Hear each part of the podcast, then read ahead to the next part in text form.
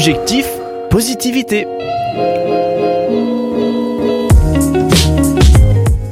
La positivité est le carburant de la réussite.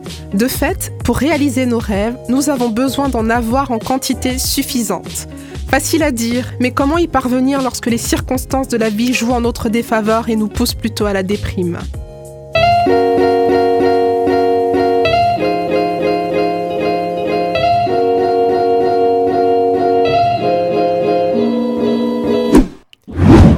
Conseils pour nous aider à rester positifs. Conseil numéro 1, pratiquer la gratitude.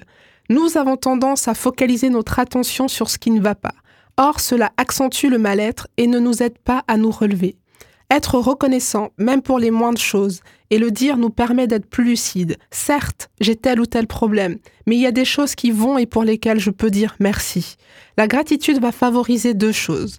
Tout d'abord, me permettre de gagner en énergie et en force pour traiter mes problèmes. Puis, me conduire à être plus paisible et, de la sorte, lutter contre l'anxiété et l'angoisse. Conseil numéro 2, vive dans le présent. Car très souvent, nous gaspillons notre énergie à regretter notre passé et à être inquiets pour l'avenir. Pour rester serein, il est essentiel de rester concentré sur notre présent. Si tu déprimes, tu vis dans le passé. Si tu es anxieux, tu vis dans l'avenir. Si tu es en paix, tu vis dans l'instant présent. Nous devons cette phrase à Lao Tse. Conseil numéro 3, être intentionnel dans le choix de notre entourage le plus proche.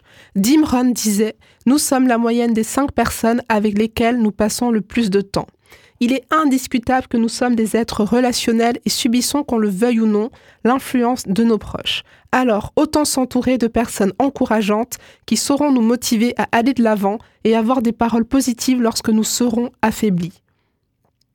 En conclusion, on ne n'est pas positif, mais on le devient en travaillant sur soi. Alors, au travail et bon courage.